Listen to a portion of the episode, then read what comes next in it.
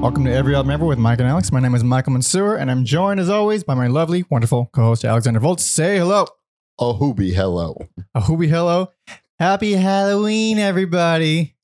Is that what we're doing? Is Here we are again. It's not Halloween yet, so it feels weird, but it it is when this is being released. Yes. This is Every Album Ever, the podcast where we listen uh, to every single album in the world, one artist at a time. That is a new discography, more or less, per episode. And today we are talking about Samhain. or Sam Hain, Tomato Tomato. Yeah, I'm not gonna. I'm not gonna. So, th- so let's already get into it with the, with the fucking name of the band because So traditionally, or normally, I guess, it's Yeah. pronounced Samhain. it is. And then I was like, well, maybe they like pronounce it that way for the band.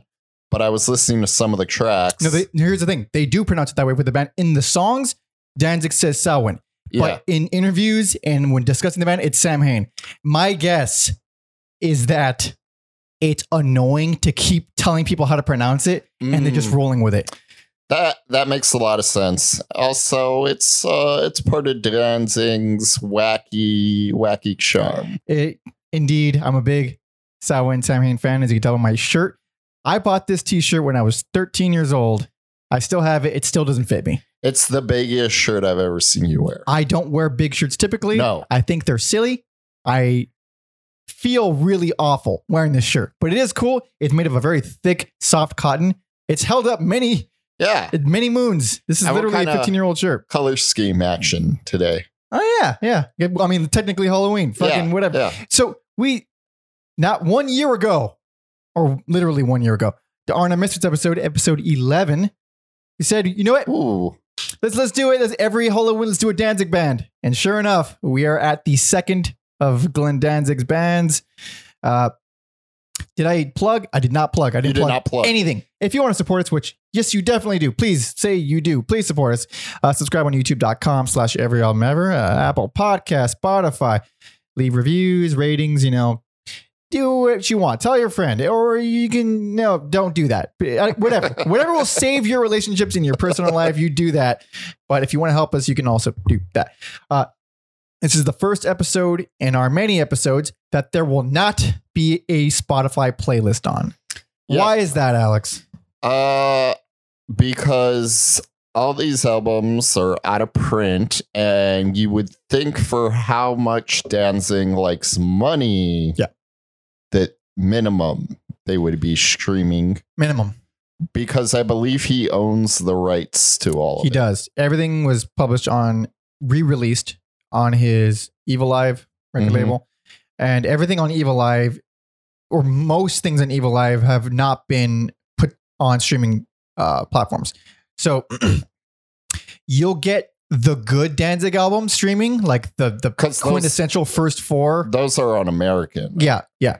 Uh, but all the ones that he put out, all the weird, eh, you know, mid to late '90s era Danzig albums, which maybe you don't want to listen to, but maybe you do. Those are gone. You have to find them somewhere. Remember uh Wicked Pussycat? I do. That was off of uh, I Luciferi, the seventh Danzig album. Yeah. I wish I didn't know that, but I'm a fucking big fan of his. That's the It's so embarrassing. that was my first introduction to uh former Queens of the Stone Age drummer, I believe Joey Castile. Castillo? Oh Yeah. yeah, Joey Castillo. He was a so he started Joey Castillo started playing with Danzig on the fifth album, the Black Acid Devil, Yeah. the techno Danzig album, which I fucking have it in that drawer. It's like deep in there. I had that on CD. I fucking went out of my way to buy that album when I was a young, foolish boy. And you know what? I, I listened to it not super long ago, maybe a year or so, or maybe longer ago. And it's stupid, sure, but some of it's pretty cool. Some of it, some of it is okay. Some of it's actually really fucking cool. We're getting into spoilers a year a year from now. I know. Yeah. Tune in next year for Danzig and, and his solo band. But uh, okay, so none of none of these Hain albums are, are streaming at all. So I'm gonna gush a little bit. I have more of a defined objective outlook on the band now than I did when I was a kid. But still, like I still think people should fucking listen to some of these albums, and it's not gonna be easy. You can YouTube most of it, Mhm. but even even then this is a short discography, and even then, it's one of the more convoluted ones because there are re-releases and re-recordings and different versions with completely different track listings. So we're gonna try to cover it as much as possible, and not to give too much of a spoiler, but I will uh, give a little bit of a hint. This is my most ridiculous, ridiculously complicated uh, picks for best and worst. Really? It's it's a mess. It's a fucking mess. There's not even that much to choose from, which makes it even more ridiculous. There's all kinds of stipulations. So Yeah. that that's how I feel about this band. But That's an interesting band to have all these complex feelings for. I've, Yeah.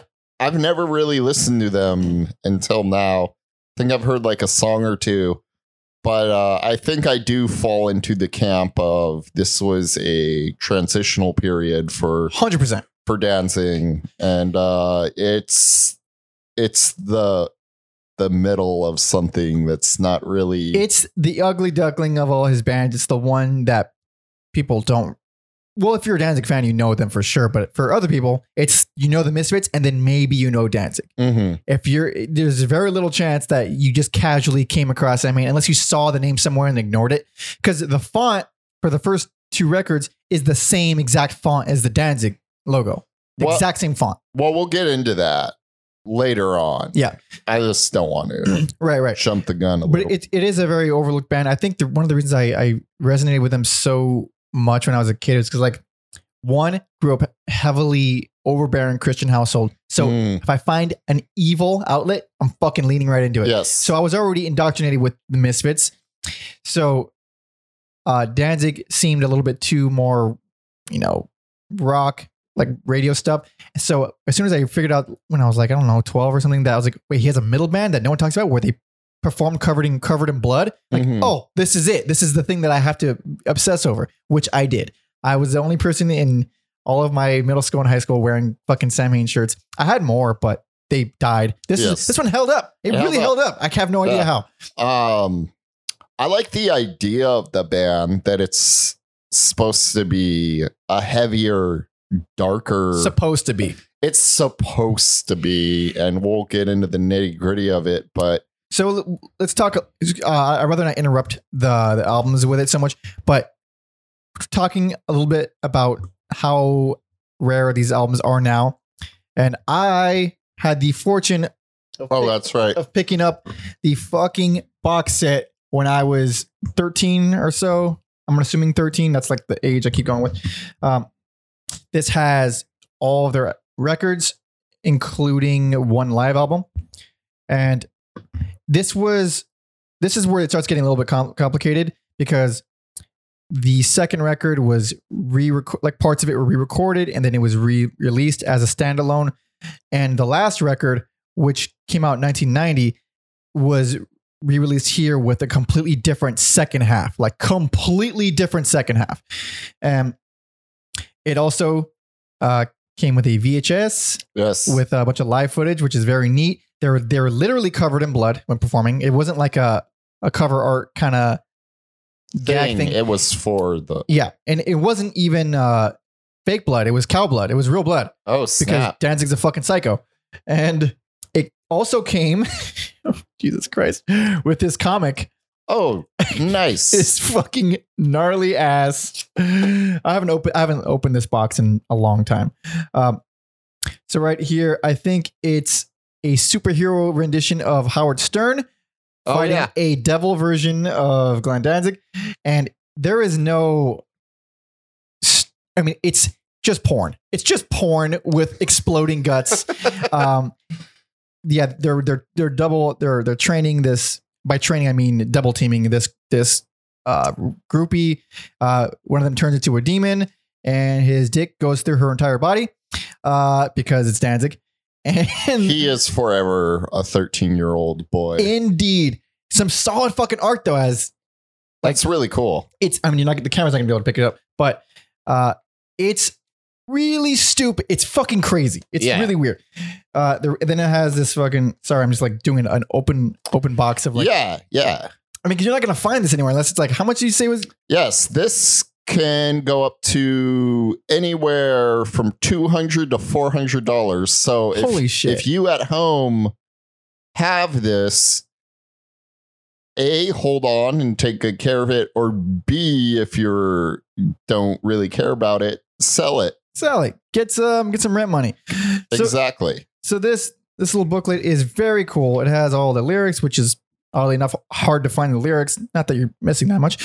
Um, it has uh, a little bit of a blurb from their first drummer Steve Zing, as well as some stuff written by Danzig, uh, some stuff written by Eerie Von.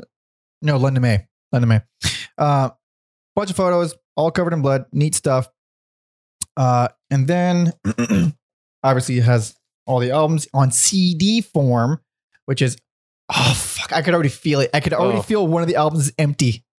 Yep, sure That's enough. That's gonna bring down the value. Yeah, November Coming Fire is not in here. The hardest one to find out of all the albums. That's the hardest one to find. Uh, I'll find it. I'll find it. God damn it. Uh, and then here it is, the the lovely VHS, which is impossible to watch nowadays. But I own a VHS player, so I could watch my um, original Star War without the George Lucas fuckery involved. see, some to the untrained ear, they would think that has no place here. Uh, talking about Star Wars with Danzig, but it's it's it's all the place because he's a big giant fucking nerd Oh, okay. who writes comic books, and he like I also I um I think I have access to Shudder, and I believe his awful movie that he shut directed the fuck up. You mean a movie, is on Shudder, and we should we should watch it. dude? Totally down. So down. Yeah, we Oh. sh- But I think I might be free this weekend. We should oh, we should watch it. I'm into it. I'm into it. That's that's gonna be our Halloween celebration. Uh, so needless to say, big fan. I'm actually very surprised it's so hard to find these albums. It's it's so weird. I you know if uh, you're a fan of the podcast, you know how I feel. I think everything should this be Available. readily available, bare minimum streaming somewhere. So here's another. I probably mentioned it on a previous episode. Um, I actually, I believe I did. If you go on Apple Music, we've we've ranted several times now about how Apple Music is the worst. If you're having, if you have to choose between Spotify or Apple Music, go Spotify.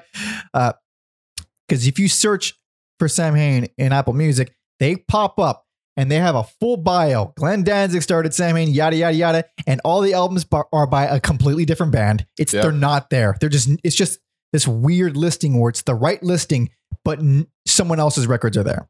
Very strange. Yeah. But yeah, I don't know. Maybe uh now that he's got that sweet, sweet Misfits reunion money, he can sit down Uh, and maybe. re-release these things. Yeah. Yeah, you fucking bastard. You better. Uh, okay, so backstory of the band. Uh started, you know, immediately after he left the Misfits. And like I said, it was supposed to be a a heavier, you know, more heavy metal, darker version of the Misfits.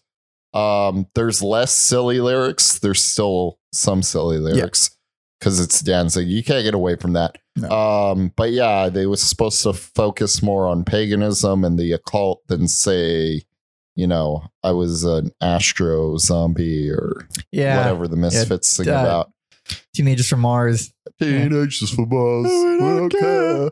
Um, yeah, so pretty pretty simple. He recruited this uh ragtag group. I believe the only like consistent member was Eerie Von. Who went on to play with him in the quintessential Danzig lineup.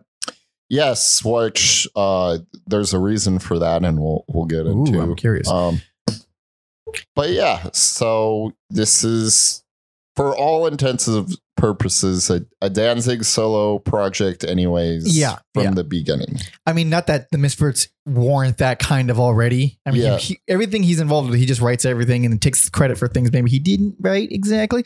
But uh, I would say still here he is he is still has not gone down the drain of weird uh, electronica, heavy metal, repeating the same thing over and over again. Right here was still kind of novel what he was doing. So Sam Hain uh, had four records total. First one released in 1984. The last one was released posthumously in 1990.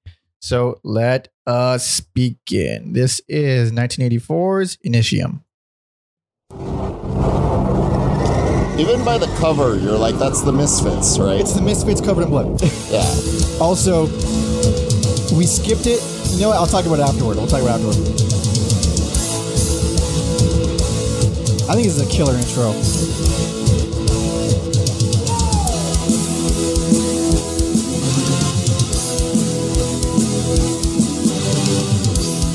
It's a little more metal, little little more gallopy. Yeah, this does not sound like Misfits. A lot more tom drum. Oh, that's booming. That's Yeah. fucking echoey ass toms. I don't know if you would necessarily get that in the Misfits. Not really, no.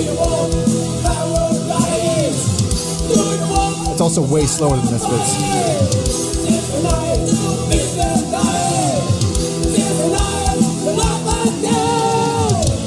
That's pretty fucking great. I love this song.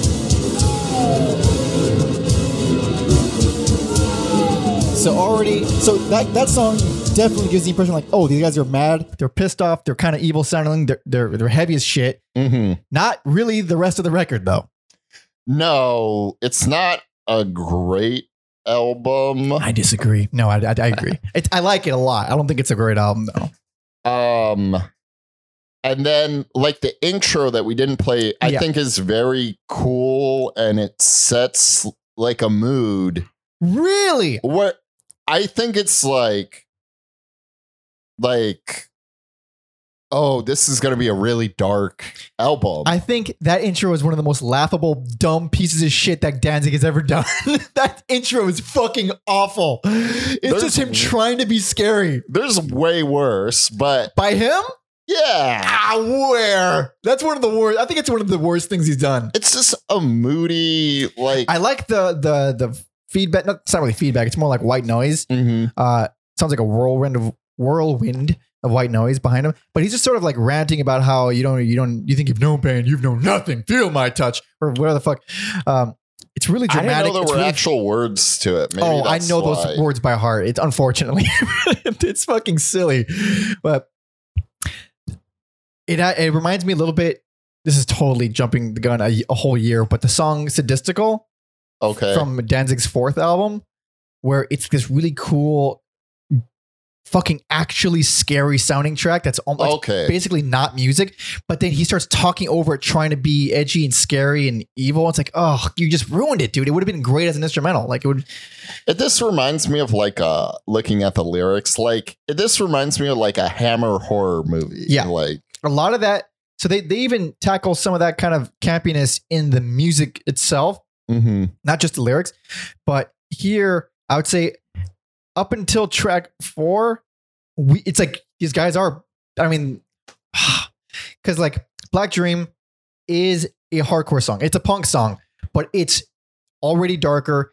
That crazy boomy production is uh it doesn't sound very it's not flattering. You know, like how I've I said many times in the past that the faster the drums are, the less there should be echo on the toms because it really fucking. But the thing is, here it creates this big, spacious, uh, sort of like hopeless kind of production, which is great, uh, conceptually, but not for the types of because these are like fun songs. Yeah, and like like you said, I that production is what I thought the band was gonna be. So like there's some neat keyboard effects Mhm. on uh Black Dream. And I wish there was this more of like a doom metal influence It's on it. way more punk influence than anything. You get uh, "All Murder, All Guts, All Fun," which is first of all, Very punk. It's fucking great song. It is just the Misfits. It- put put that song on. I, I- am gonna be encouraging you to put on more songs just because it's. I also easy. wrote that down. Yeah. It's just the Misfits song.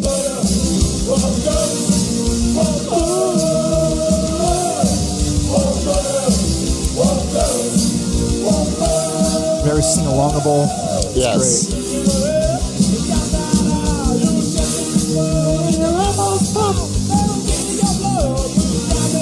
Although not a great album, infinitely better than anything the Misfits did without No Danzig. doubt. That's not even. That's that's almost an insult of a comparison. This, this is a, I think this is a good album with some severe problems.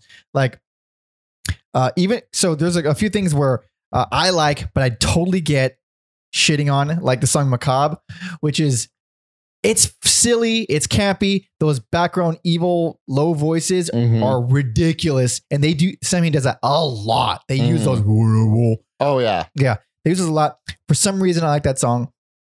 Uh, there, this cover, uh, they cover. So Sam Hain, they do. Horror business. They call it horror biz year. Every every Sam Hain record except for the last one, they cover a Misfit song because Danzig wrote everything. Uh, this cover of horror business, I think, is severely inferior to the original. I would agree with It's- that. Also, it's like not immediately after All Murder, All Guts, All Fun, but it's close enough where you're like, oh, that sounded like a Misfits song. And then you get an actual Misfits song. An actual Misfit song, not to mention uh, "He Who Cannot Be Named," which is just pop punk. Yeah. Like, I don't. These guys aren't that threatening, dude. Like that. That cover doesn't mean shit after hearing songs like that. Um, yeah, I guess, you know, a lot of the punk Danzig did is not that threatening. It's It's it's, more on the pop side, but um I think the most outside of the the intro song, I think the most interesting and not necessarily good songs are the shift and the howl. Yeah. They're not great, but those feel more like a different band. They absolutely do. I think the howl is fucking awesome. I think the shift is not. There you go. Shift, um, it's like I like how it's really chromatic, you know, na na na na na na na na na na like super Mhm. sick sounding, like really monotonous. But it's it's just boring. Like I I like the after a while it starts to feel like oh, this is kind of weird and odd, but it's just boring. Um, the howl is fun as shit in that outro. I think it's some of Danzig's best vocals in this entire period. Maybe I need to listen to the howl separately so I can like Yeah. separate it from Yeah, they're I mean they're completely different. Yeah. Howl is how is actually more akin to to like Black Dream than it is anything else on here. But And then Archangel was originally meant to be a Misfits song. shocking. Put on Arch- no, before you put on Archangel because uh that's I love I love it. I think it's great. It's like a it's just a pop song, Mhm. but it's produced so fucking bad. You're- the guitar is completely inaudible. There's basically no guitar on there. Uh bass is bass is fine, whatever. Uh there is those like I was saying, those scary low voices. It sounds like a choir of werewolves singing along to this pop song. It's ridiculous. Put it on. I love it.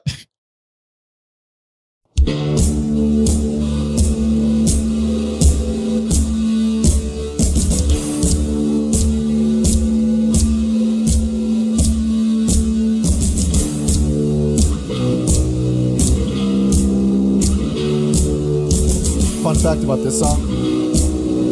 Have a semi DVD of them of like one performance of theirs, and I it's the only footage I'm aware of where Danzig plays guitar, and he's playing it on this song. I was reading on Wikipedia that that yeah, he, He, he, he and- recorded all the guitars for this album, and like No, but like live they would do that and then uh, the guitar they would play two basses. ah, interesting.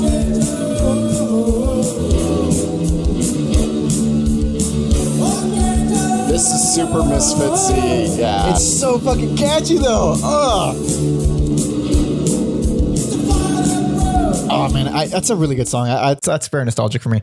Um, no, it's it's just a Misfit song. It's just a slow Misfit song. yes, Uh, they have a few. Yeah, for sure. Uh, what else about this album? It's We almost covered it track by track Almost. as we tend to do on these shorter the short discographies. yeah. So it's not like it gives you the impression early on that it's going to be like this. All right, this is evil misfits now. They're heavier, they're slower, they're fucking going to kick your ass, and then they But just not really. not yeah. really thick. Black Dream is one thing where it's like, oh, they could, it's still heavy, but it's just Mhm. fast. And then you go to fucking All Murder, I'm like, okay, this is pretty poppy. And then you go to Who Cannot Be, and I was like, this is really poppy. And then you go to Archangel, like, this is just the Misfits. What the fuck are you doing? You're trying, you trying to pull one over on us, dude? Yeah. I I could see that being like uh to prove a point though that like, you know, I wrote those songs. I am Definitely. what's He is. integral to to the band, Yeah. which eh, It's true, man. yeah. Like these, he was a great, great fucking songwriter. Like these are these will stay in your head.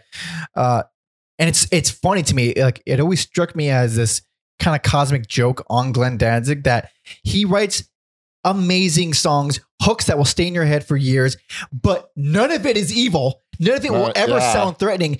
And he's desperately trying to be this dark figure writing these this evil music, but it will never be that. It'll never sound that way. He's not going to write fucking black metal. He's not going to write shit Mhm. written by fucking uh like Triptykon or something. Like he can't Yeah. do that. That's not what he. But he's so good at pop. He's so Yeah. good at pop. It's just crazy to me. That's uh that's what happens where instead of like acknowledging what you're good at and leaning into it, you want to you want to be someone else so Yeah, bad, but you're this a crazy old guy in Silver Lake buying kitty litter. that. Hey man, we all gonna need. We all need a kitty litter. Dude. Yeah, telling people, you know, hurling bricks off your lawn. that's. If anybody hasn't heard the the Danzig brick story, I urge you to look it up. It's I, I don't know if it's true. It's probably an urban myth. I think it, I want it to be true. Fucking hilarious.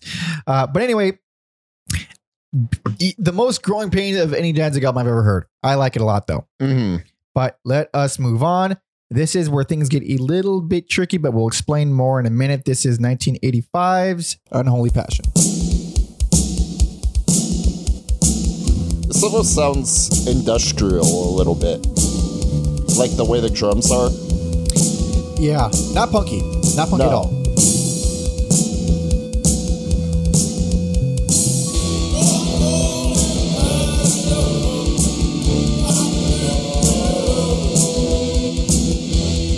I wonder if we're gonna get pulled off of YouTube for having tits on there.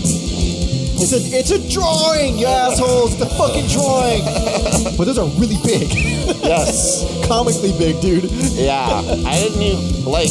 I don't even think about boobs. Like I have so many, so many like tour posters with boobs in my, in my place. Like, like. I don't even think about it. Yeah, yeah. Good, good. It's all Walker on true.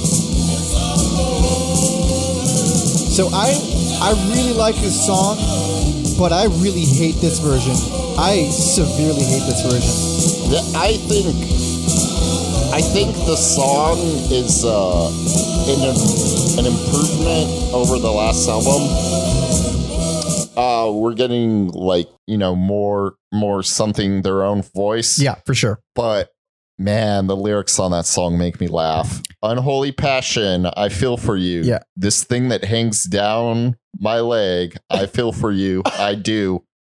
And then also later on, he says nipples tighten.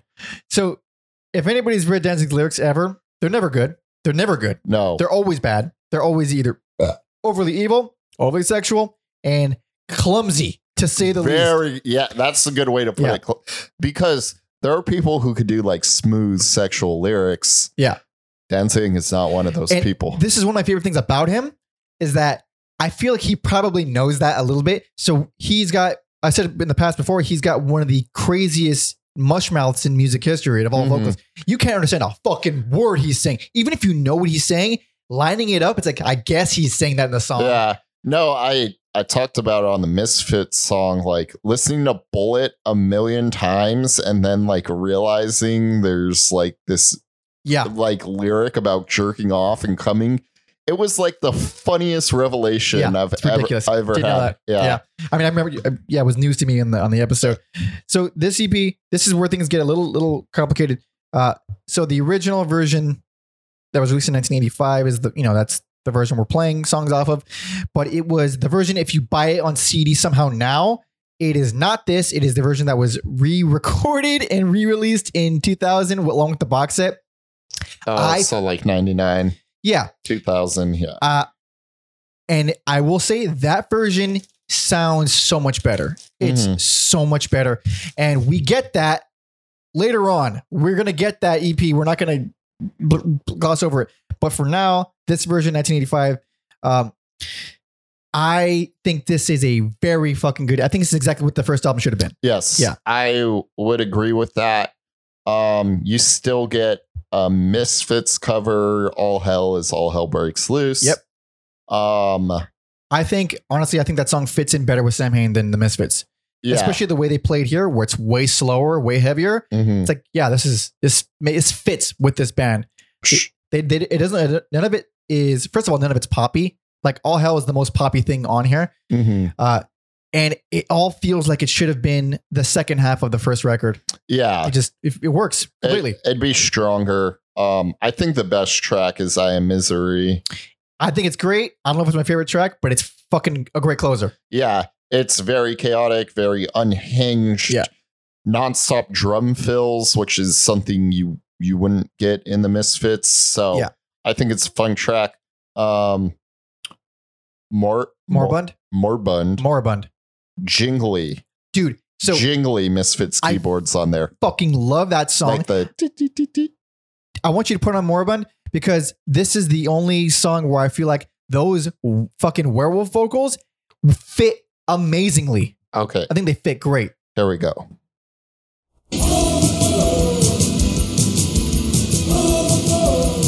It's uh it's fun to say uh Mama Duke.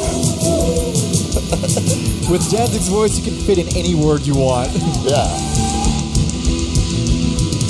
yeah, Steve Zing, the drummer here on the first two records, uh, very underrated because he kept them from being just a traditional punk band. He's really he's really tight too Yeah. right now. Like you can hear this dude is in the pocket. Yeah. And those tempo changes, where it slows down every time it goes back to this part, it's fucking great. I really like the song. I love, I fucking love that song. Uh, Sometimes I think a song is like whatever, okay, and then hearing how passionate you are about it, I'm like, I gotta go back and uh, yeah. So Not that I thought it was a bad Right, song, right. but like after that endorsement, I'm like, yeah, yeah, yeah, let me go back there. So uh, when I was re-listening to this, uh, I haven't heard this in so many years.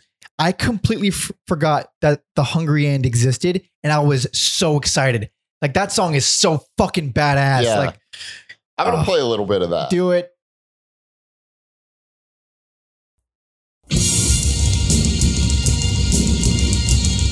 God damn. Talk This- about constant drum rolls. Yeah, this kind of little bit of a surf vibe Yeah, it. for sure.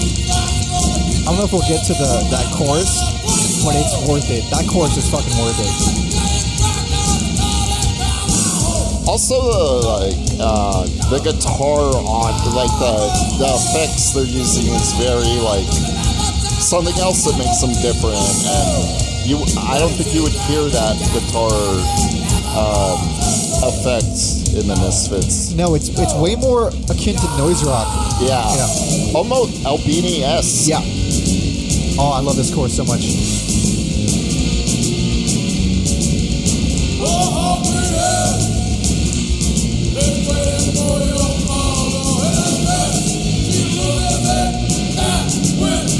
Ah man, I really, I highly encourage everyone to seek this, seek out this record, man. Like, oh god, it's it's remarkably consistent too. Uh, yeah, we both agree. Uh, improvement over uh, over the previous one. But uh this is kind of where this sound ends. Yes. So it's it's a very interesting thing. So you think they're going in this trajectory, and you think like, okay, they're finally building off the sound that they introduced in, in the first album. They're clearly going to go even darker, even heavier. Not quite. I kind of Kinda. Kinda. Sort of. Before we get into it, Yes. should I play the intro track for uh, for this next bad boy or what? I was thinking about that. I'm not sure. I I'm gonna do it. Okay. it. So this is the the second full length album. This is 1986. Fuck, sorry, I'm taking forever. 1986, November Coming Fire. The shirt I'm wearing, no shit.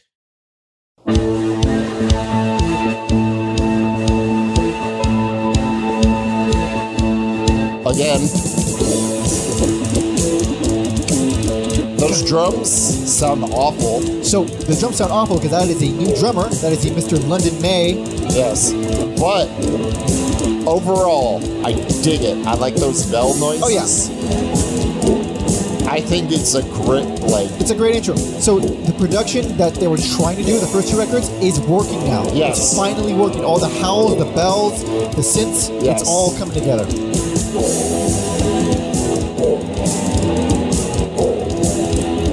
So this is instrumental and uh, not something Danzig did very, very much in his entire career. no.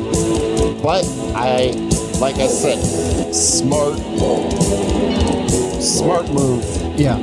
This is the sound I want from the get-go. Yeah. Except the drums. Yeah, drums are rough here. So let's talk a little bit. We're going to be putting on stuff throughout because this this is the hardest record to find of theirs. A doubt. Uh, which it shouldn't be because best personal favorite. Best. Like it's Without not. doubt. Yeah, it's not even a competition. Um, I'm glad you like. it. I was worried. I was getting real worried. no, I really, I re- really like this album a lot. Um, I don't understand if if they only do one release. Yeah. it's got to be this one. It's a wild album. It you have no fucking clue where it's going next. and it's so effortless to listen to it. It's so fun. It it's a breeze and yeah, it's just upsetting that it it's not readily available to consume. So this record is the reason I bought that whole box set. Mhm. This album because this was impossible to find when I was a Yeah. kid. Impossible. There was there wasn't even like the internet was like you know not And new but like infancy. Yeah, but it was like still the days of like LimeWire and, and shit like that. So it was, and I didn't really have a computer as a kid. So I've I bought that because that was the easiest way to get this album. Now apparently both ways are impossible. Now I'm sure you can find it on YouTube. Highly recommend everyone listen to this. Uh, and sure enough, that's the one album in the box set that's not in the case. I have no idea where it is because life sucks and I Mhm. the, life's cruel. But uh, so that intro alone is like okay, you kind of know it's them, but it's still like a little bit It's weird. It's a little sillier, a little Yeah. stranger. And then in my grip comes on. What the fuck is this song? That's a uh I went back on and forth, but uh it it it hits. I think I'm gonna play a little bit. Do that. Again, uh different guitar tone. Yep. So I'm for it. This song. So it's a punk song, I guess. But every note is wrong. It's like it's like a, a, a song made up completely of wrong notes, and it works. Yeah, like it's one of those wrong notes songs though where it it fits a lot and again like I I said, you know, the the big black Steve Albini vibes. Of course, it doesn't sound exactly No. like it, but and then when you think it's gonna go like standard punk, this kind of It's still super dissonant. It's Yeah. still just wrong notes everywhere.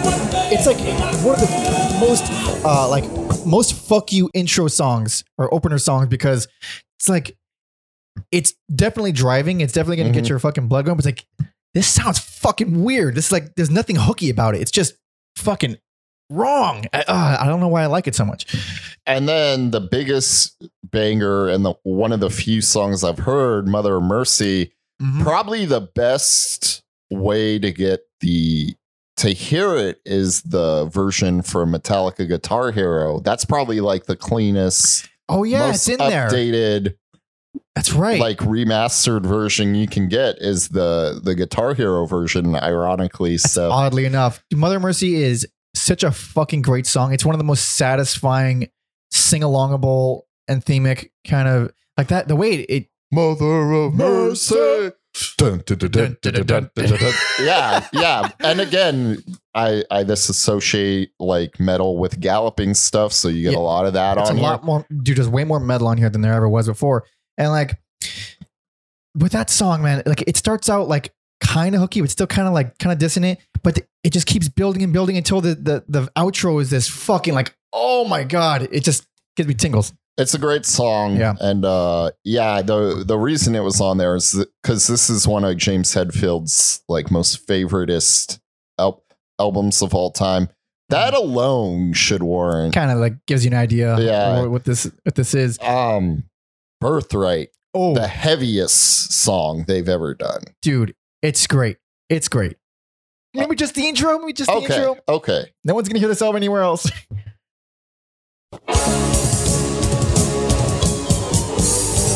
Yeah, I love like those 80s be- The bells, Bells. work. The bells work real well. Yeah.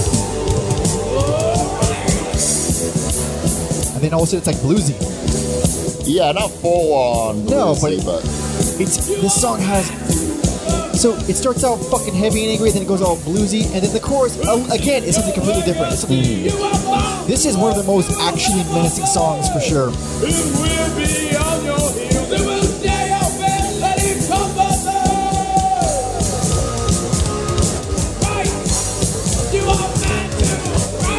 God damn, it's a great song. All right, all right, all right, all right. Um, what else we got going on here? We got uh To Walk the Night. that is an evil Roy Orbison song, and it's gorgeous. Yeah, they just have these effects like peppered through the song. Yeah. There's like this high pitched noise that Yeah. this it works. It's cool when like I don't normally think of layers when I think of Danzig music, but this album has some like layers to the songs and it's It it's absolutely really does. cool. that's the ballad of the of the album and then what makes so here's where I like I still have things about this album that I, I don't love like uh let the day begin is That could be a misfit song. That's the only I think that's the only one. I think Kiss of Steel could also be a misfit song Okay. so both of those are my least favorite songs in the whole album. Mm-hmm. and it's because like everything else is so unexpected and strange. And like the fact that there's a pop song thrown in there is unexpected and strange but they're still like underwhelming. Like let the day begin is actually a pretty decent song but it's sandwiched between to walk the night and their rendition of halloween 2 which is like how do you fucking compete with that Halloween 2 was also one of the few songs I heard before this. And that's another reason I thought the band was going to be more dark and menacing Yeah. because that version of Halloween 2 is what all their covers should have sounded like. it is their best rendition of a Yes. song by far yes, it's, it's, fucking heavy as shit completely different. it's a different song it's a different song completely kicks It's, the shit out of the original it's funny uh talking about someone covering their own song and they like nail all the criteria we have for a cover song. for a good cover. yeah, just make it different. Make it different. It's a completely different song. It's fucking awesome. And once again, like the original Halloween and Halloween 2, both sing along. You can hear a lot of the the whoa choruses. This is like more gothy, like Halloween. It's- and it's like yeah. almost indie sounding too. So put on that since for the sake of Halloween, why the hell not? One, two, three. This is the dirty, like white zombie is a noise band version. It sounds like like Make Them Die Slowly, White Zombie. Yeah. Like really space echoey production and stuff. Both bands were on uh, Caroline Records too, so Oh yeah, that's right.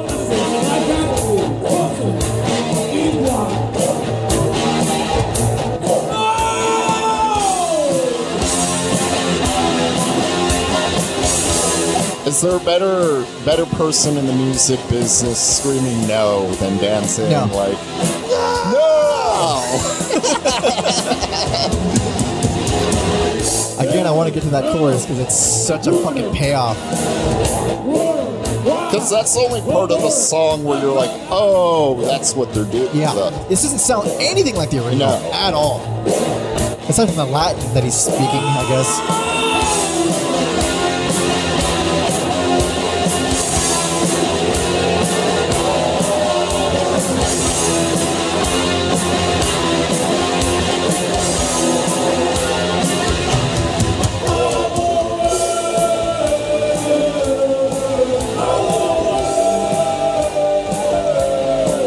I'm usually against uh, sequel songs, but this one, Halloween 2 worked. Halloween 2 wo- did work. I like Unforgiven too. Looking at you, Metallica. Making a fucking third part to the Unforgiven series. Cause you'll be unforgiven three. Stupid fucker. no, he doesn't say that, but I this No, we, we It'd imagine be- him saying it every single time. because he says you'll be unforgiven too. And, Yeah. uh, yeah. stupid fucking.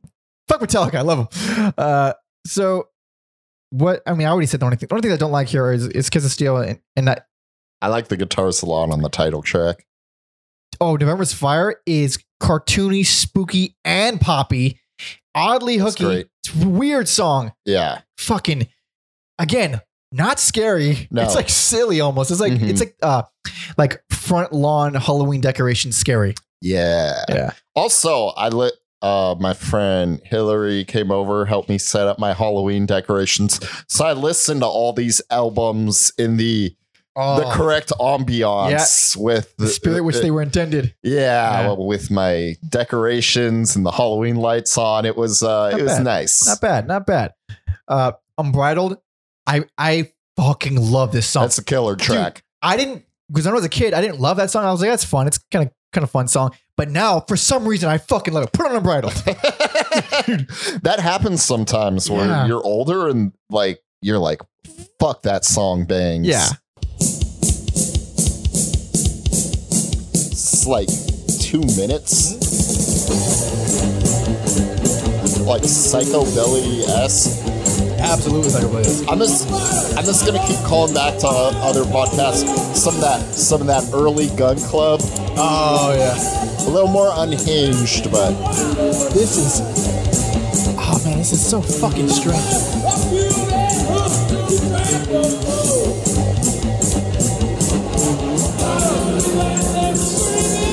I really like the production of the song a lot.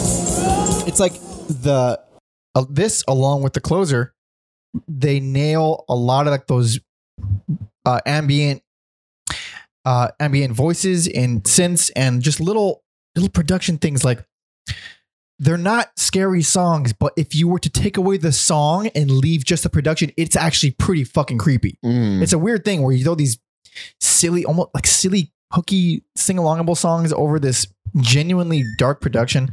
It's a weird fucking album.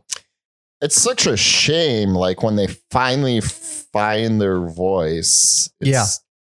Crumbles after this. the band the band is done. Yeah. Um. So before we move on to the, the story, Oh yeah, my bad. Human Pony Girl. Because just disturbing, disturbing. It's I think childish Danzig lyrics. I stupid lyrics, but I, musically, I think it is. Uh, I think it's their most menacing song that they've ever done. I what's the word I'm looking for? Body horror disgusts me to a level that nothing Mhm. else does. Mm-hmm. Like uh we saw Tusks Yeah. together. And what a what a bonding experience. Yeah, especially Any- since I didn't know what it was going in. I didn't even know it was a horror movie. I had no idea what it was. any movie, any song trying to make humans animals is disturbing to me. So It's a fucking great song, though. It's a great closer. It's got some, oh man, just it nails it. It nails all the scariness that I feel like he was he's been wanting to do his entire career. And honestly, looking at the the band Danzig, like a lot of that stuff didn't even come close to Human Pony Girl at all in terms of the atmosphere and it's just interesting. I've heard like one de- one solo album from him, but Period. yeah, Really? I will say just oh. hearing that is is different and there's a reason for that. So, Yeah, they're more of a rock band. This this Yes. this is a punk band, a very ambitious punk band, pretty much. it's it totally is what it is. It's a uh, punk band that wants to be a metal band and doesn't quite know how to do that. Nor do they have the chops for it. No, they Yeah. don't, which kind of makes it endearing. It is. So like uh this is the only record that drummer London May played on and he is not good. And like he's not ah, he's not the worst, but boy is he not good. Especially I- compared to Steve Zing who was real good. I mean, Zing's better. I don't have issues with London's playing. It's just more the way they it sounds. There he's he's sloppy, he's really repetitive, he's not big on fills cuz he's not that great, but uh it kind of doesn't matter because the songs are just genuinely the most interesting they've been. This album is it's just so unexpectedly diverse from like we because like the, the transition from Initium to Unholy Passion is like okay, so now they're just doing more of what they started on Initium. Mhm. Here it's like, oh, they're just a different band. And they're writing a bunch of weird songs. Yeah, they finally found their voice. Yeah. Wow. Wild stuff. Um, but what happened was Rick Rubin signed them to America, and he wanted to put a super group behind Danzig. That's a smart idea. So that was agreed, but that Eerie would be the bass player and that everybody else would be replaced. Yeah. So that was the deal that he made. for signing and signing to America because I think Rick Rubin, um, this is still when when he- he was, you know, It was Def Jam before that. It was it wasn't America yet. wh- whatever. Uh, Rick Rubin though still had vision Yeah, back oh. then. I mean, he, you say, however you feel about the guy now, man, he is one of the most consistent tastemakers Yes. for like all the 80s and like 90s. Like he's he's he done made yeah, work. he made bands including Danzig, and so it wasn't that the band broke up as much as this kind of transitioned into Danzig. That's why you see a, a lot of the, the same logo the same the same font um but yeah that's why you get like John Christ Chuck John Christ. Biscuit. John Christ, uh, the the best guitarist that Danzig ever had, yeah. And Chuck Biscuits of DOA, uh, Canadian hardcore punk band, and Black Flag for like one summer or like a year or something like that. Loop, looping around because I forgot to say it on the first album uh, oh right, Lyle Preslar from Minor Threat Minor Threat. plays guitar on a few tracks. Uh, Also, Brian Baker played with them for like a second. yeah, Just Minor Threat was also involved with Samhain. It's just so so weird. wild. But yeah, that's why the band kind of breaks up because of this signing with America. And I think I think Rubin had a lot of the same grapes we had, where obviously he sat he saw Danzig as very more like I don't want to say commercial friendly, but he saw more of like the hard rock Yeah. aspect he wanted to bring out. And I can't even say that was a bad choice. It's just unfortunate that it had to happen at the expense. Of a weird band like this. Yes. Yeah. Because like those first four Danzig albums, I stand by hard. Mhm. Those are fantastic rock albums, great albums. But nothing like this. And I really, really miss Yeah. something like this. Uh, I mean, this is so odd. The, one of the weirdest things. Like, it's also as much as we're gushing about this album, I would have a hard time if like if someone was new to Danzig completely, like to anything he's done. This would not be my first recommendation. Mhm. Be like, ah, maybe check out I, some, I check out fucking Walk Among Us, check out the first Danzig album, maybe. And if you like Uh, those, come to this one. Okay, okay, Yeah. that makes more sense. It's a very strange album. But uh, this last album that we are now at is a complicated one. It was released in 1990, you know, after the band had broken up. Uh, we'll get into the needy greedy a little bit, but there's also two completely different versions. There's the one released in 1990, and then there's the one that was released along with the box set uh, with a completely second half of the track listing. But anywho, this is 1990s Final Descent. Actually, put on put on the the, the title track. Okay, this this guy. Is it the title track or is it this called Descent, Descent.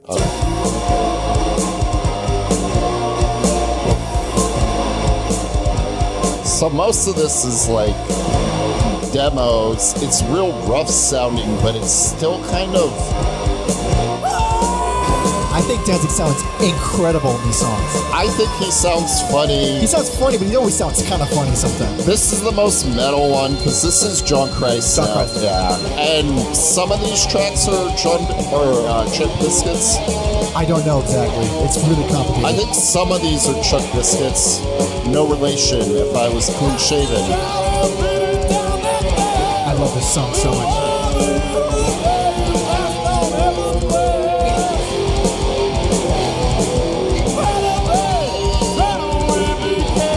So it's still fast as shit, but with the most metal guitar playing ever. Yeah, there's there's some fun stuff on here, even if the production is is rough. I'm actually not even entirely sure if this that isn't a drum machine. But might have been before Chuck Biscuits was on board. That might be.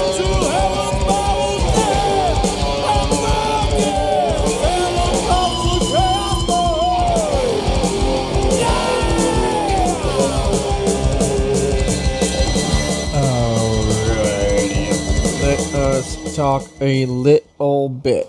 So, because this is, you know, demos and this kind of thrown together with an EP, Mhm. worst, least favorite. So here's where things get weird. Yeah. So the the the re-release, the 2000 2001 version, mm-hmm. worst. The 1990 version, personal favorite. So this is worst personal favorite. Someone had to do it. We've, yeah, We've both toyed with the idea. yeah. So I, I believe uh the the only track that Chuck plays drums on is Death in Its Arms, which I love that fucking song. Okay. that song kills me. I, I still remember distinctly when I first heard this record. I bought it at Amoeba Records. I listened to it on the way home, and I was like, "Oh my god!" Because I didn't own any Danzig albums at the time. I was just all I had was this, and uh, so so okay. So the the, the 1991, the one that I like a lot, hmm track. For, so for both releases, 1990 and 2000, uh, tracks one through five are the one the the basically pre Danzig demos. Yeah, It's John Christ is there. It's just Danzig, but faster and like kind of like more raw. hmm The second half of the 1990 release is the Unholy Passion EP that we already talked about, hmm with the addition of Misery Tomb. Uh, Misery Tomb is I Am Misery without the music. It's just Danzig screaming with a bunch of overdubs, and it fucking sucks. it blows, dude. It shouldn't be there. It has no reason to be there. It's stupid. Yeah. But that's also the version of the Unholy Passion EP where Danzig re-recorded the guitars and remixed the whole album, or I mean the the, the whole EP, hmm and it sounds way better. It sounds way better. Uh, so This is the version of uh Unholy Passion to listen to. it actually is. So the title, uh, when we were talking about Unholy Passion, I said the title track that version was rough. I didn't like it. Mhm. This version of it is just so superior. nice. they fixed the vocals because the vocals in the original was there was like two or three uh different vocal tracks going on at the same time and they're both really low and they were Mhm. both kind of like Danzig sounded fucking tired. He doesn't he wasn't really shouting a lot. Here, I don't know if he recorded new tracks or uh if he just jacked up the volume on certain other ones, but it sounds real good. Uh everything sounds clear. Uh the only problem is Misery Tomb, that stupid added track. yeah. But aside from that, let's go back to the the first half. I'm like fucking talking too much. Tracks, Uh, tracks one through five. Night Chill. Night Chill. Uh, we skipped it, but it is an instrumental Halloween, Yes. like, like the movie Halloween theme song, kind of. yeah, it sounds like uh it belongs on like a Clive Barker soundtrack. Very cool for this time of year if you like that kind of stuff. Yeah, yeah, with the ridiculous key. There's like a million keyboards. Like, Yeah. ding, ding, ding, ding, like it's very silly, very fun. Uh, I already said Death in you know put on Death in its arms just because it's, it's we got to put on as much of this band as possible. You're not gonna have any songs to play at the end. I'll be all right. Don't you tell me what to do. Oh wait, can you start again? Sorry. no. Okay. Wait, wait, wait. So wait. Uh, you had So it. what happens? There we go. I want to fucking cover this song. I love it. This is kind of like a preview of what would come with Danzig. It's, Hell yes. This is like very bluesy. This song is literally the band Danzig. Yeah. It's Chuck oh yeah. Chuck Biscuits, This is the only John one- Christ, yeah. So yeah, it makes sense that it sounds the way it does. Yeah. Ah, goddamn, I love that song. Uh, Lords of the Left Hand. I dig it, Great bass line. dude. We're gonna play We're doing it. We're doing it. love those drums too.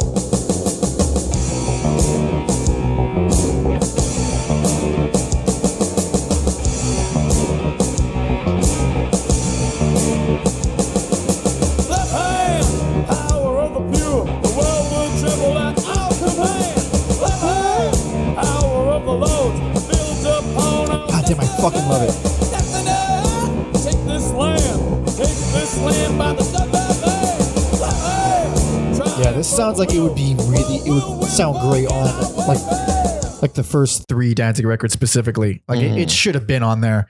Um, and birthing, dude, Great guitar riff.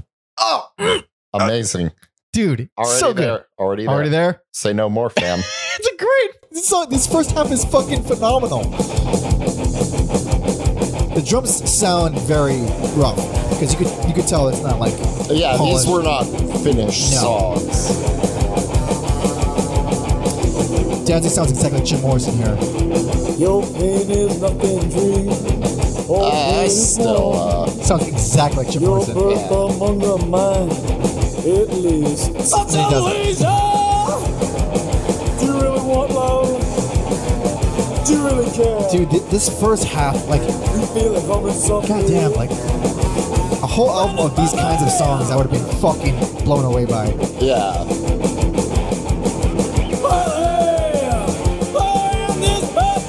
It's a great chorus too.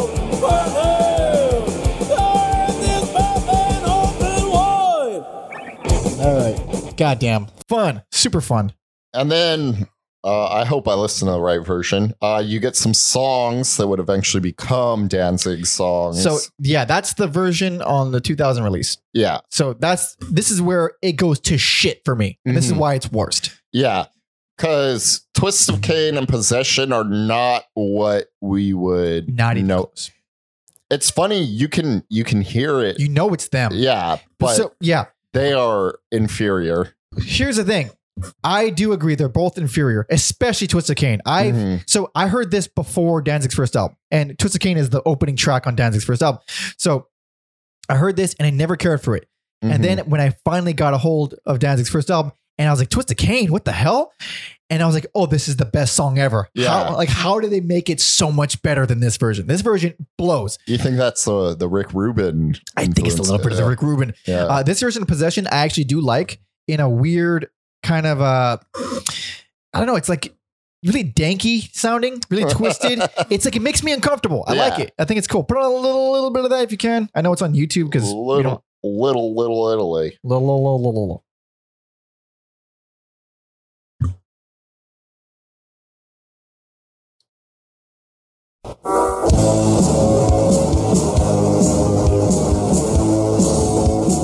Yeah, this doesn't sound like Danzig or Sammy, really.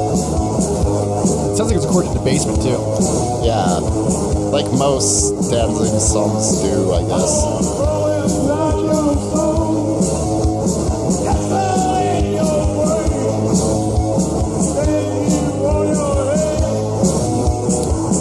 Yeah. Who's playing guitar on this one? I think I, I think. no, it's- that's that's Danzig on guitar. oh, okay. explains the minimalist type of. Yeah, it's very minimal. All right, so that's we we eventually know Possession and Twist of Cain. Both of the songs had James Hetfield singing backup vocals on, Yep. which is like neat. They're both here. Um, And But, then it wouldn't be Danzig if he didn't cover an Elvis song. oh, oh, I don't mind it. It just sounds. sounds like us. Yeah, if it was cleaned up, I think it'd be a cool cover song. Well, he he did cover it on. oh, uh, it. yeah, that's right. he That's covered right. it on the Thrall Demon Sweat Demon Sweat Live EP. Um, it was like a full on Danzig with all the members of Danzig Mhm. cover. That one sounds fine. I don't even like the song Trouble, so it's like either way, I fucking can do without it. I like the, you know, try to make it spooky aspect. There's uh, s- uh slasher flick synths in Trouble, yes. which is Which could, hilarious. I think could work, but not here. Da da da da da. wee, Da da da da da. Yeah. wee. It's fucking. It's so stupid. I hate it. I really hate it. Uh, final track, uh, Lords of the Left Hand. It's just the Lords of the Left Hand, but like a hardcore punk version of it. hmm I think it's great. Not as good as the, the other one, but I still think it's very cool. Uh, but like, so like, I still like it. Even the, the version that I don't like, I still like it. It's just And it gave you the superior version of the EP. So He did- he did. it's- it is a mixed bag. So so the, the 2000 version uh with you know all those fucking songs, all the demos and stuff. I would just much much much rather this have been a five song EP and it would have been Yeah. maybe my favorite still. Yeah. Like this is fucking wonderful. Uh but the fact they tacked on a bunch of demos that we didn't really need or care for, and they don't even come across, they, they doesn't fit with the whole package. It's just it's Mhm. clearly a different band, clearly guys who like uh, who weren't that great at the instruments playing in a basement Mhm. compared to fucking John Christ and Chuck Biscuits. Like, ah, Yeah. that's kind of a big difference. And then the 1990 version with the Unholy, Unholy Passion EP, I, it's just two of my favorite things. Like, I love that EP, and then I love these first five tracks. So it's like, it's essentially just, yeah, it's essentially just a great compilation to me. yeah. So that's why I fucking love it. Yeah. Um weird, weird band. Very, very weird. Uh so they kind of this phased into Danzig. Yeah. Uh they would get together in 99 for the uh release of the box set. That's right. That's do right. some touring on that. Uh would play again in 2011, Oh, it's that long ago already. 2012 and 2014. 14 is the one I remember the most. Yeah, so they do like Danzig will do like festivals of like his legacy and Yeah. I mean, the fact that he reunited with Misfits is already a pretty big deal. I think when we recorded a Misfits episode, they were going to do Madison Square Garden like the following day or Yeah. two days after or something like that. But uh, it's so funny that I've never, I've seen Danzig a couple of times, but I've never seen, and I saw him when he was playing Misfits songs with Doyle before the full on reunion. Yeah, I did see that. yeah, like at these legacy shows he would he would Yeah. do that. I never saw any of the Samhain reunions, which is kind of ironic because I was so obsessed with them, but I was already like older when that happened. Like the 2011 one, I was already kind of moved on. Mm-hmm. Uh, but interesting, interesting band. Uh, I still don't understand understand how they haven't been reissued, like we said before, but weird blip on the career of a strange and tiny man. Also, uh to kind of tie it into what we did, uh Todd Youth, who played with Iggy Pop, Todd Youth would Mm. has played with uh There's a lot of like those live lineup lineups are were all over the place, right? They have like a Mhm. bunch of different. They just like swap out members, you know, mid show. Because I think they had both drummers uh touring with them. I think something like that. Uh, but it seems fun. I think. Oh, actually, I think he brought back the blood for the Samhain shows too. Oh yeah, Yeah, the cow I was blood. reading that. That's fucking hilarious. Like Too old to be doing that. too fucking old. Because yeah, they played uh, the first album in its entirety at Ah. Riot Fest, Mm, interesting. so I'm sure they had the blood Yeah. there because Yeah, it's on the cover. You got it. You got it. And like, look at uh, like all the old footage of them. That it looked grimy, man. Like they, it was full on. Like they were covered in it. It wasn't like like the cover of Initium. Like they're like clearly it was poured on them, but on stage you see them like like, like it looks like they're gonna slip on it on stage. That's how much is on them. It's insane. Uh, but still a wild band, crazy band, strange, musically very strange, but fun. And I'm glad we got to talk about them at length. I guess in the year we'll do Danzig's solo stuff. Yeah, yeah. See you in a year. Yeah. Wouldn't it be funny if we just like recorded it the next day, just sat Sat, on it for a whole year. Be so weird. Uh, but let us do let's let's recap. Best personal favorite, November Coming Fire. Worst, least favorite, Final Descent. Best November Coming Fire. No surprise here. Worst. okay, Final Descent 2000 slash 2001. Worst. Final Descent 1990. Personal favorite. Very weird. I know, but still. Uh, anyway, thank you so much for listening and watching. If you want to help us out, please subscribe on YouTube at every album. Nope. Sorry, youtube.com. YouTube.com. Fuck, man, it's been a long day. YouTube.com slash every album ever, as well as Apple Podcasts, Spotify, you know, anywhere you get podcasts and all that. Uh, follow me on Instagram at Pope Jesse Ventura and Alex at Mother puncture. stay up to date with all the artists that we are currently covering. In case you want to email us, you know, send any thoughts or suggestions for artists, uh, email anything you want to every album ever at gmail.com. Do not check out the non existent link in the description of wherever you're listening or watching because there's no playlist because these albums are hard to find. YouTube them. YouTube, for the love of YouTube Christ, YouTube them. But uh, that brings us to the end of our fun Halloween extravaganza. I don't know how to wrap it up. I'm just going to keep rambling. Anyway, if you'd be so kind to hand me this song, I have one in mind Well- specifically. It's kind of uh is it off this album? It sure is. okay. And that is going to be, huh? This is like a little trickier with a laptop that is uh I will tell you what it is right now. Uh, I would say to walk the night is what we should end it on. okay. So thank you so much for listening and watching, everybody. See ya. To walk the night, to feel no